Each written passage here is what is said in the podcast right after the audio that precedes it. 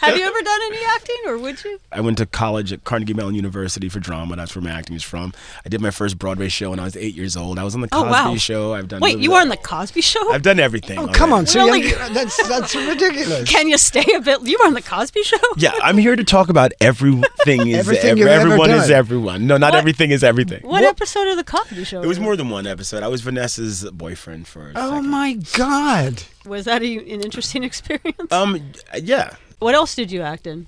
Um, well, one of the things I'm most proud of, uh, uh, you know, before my my dad passed away, I told him because I did a lot of performing as a kid. I said I wanted to star on Broadway, um, and the, two months before he passed away.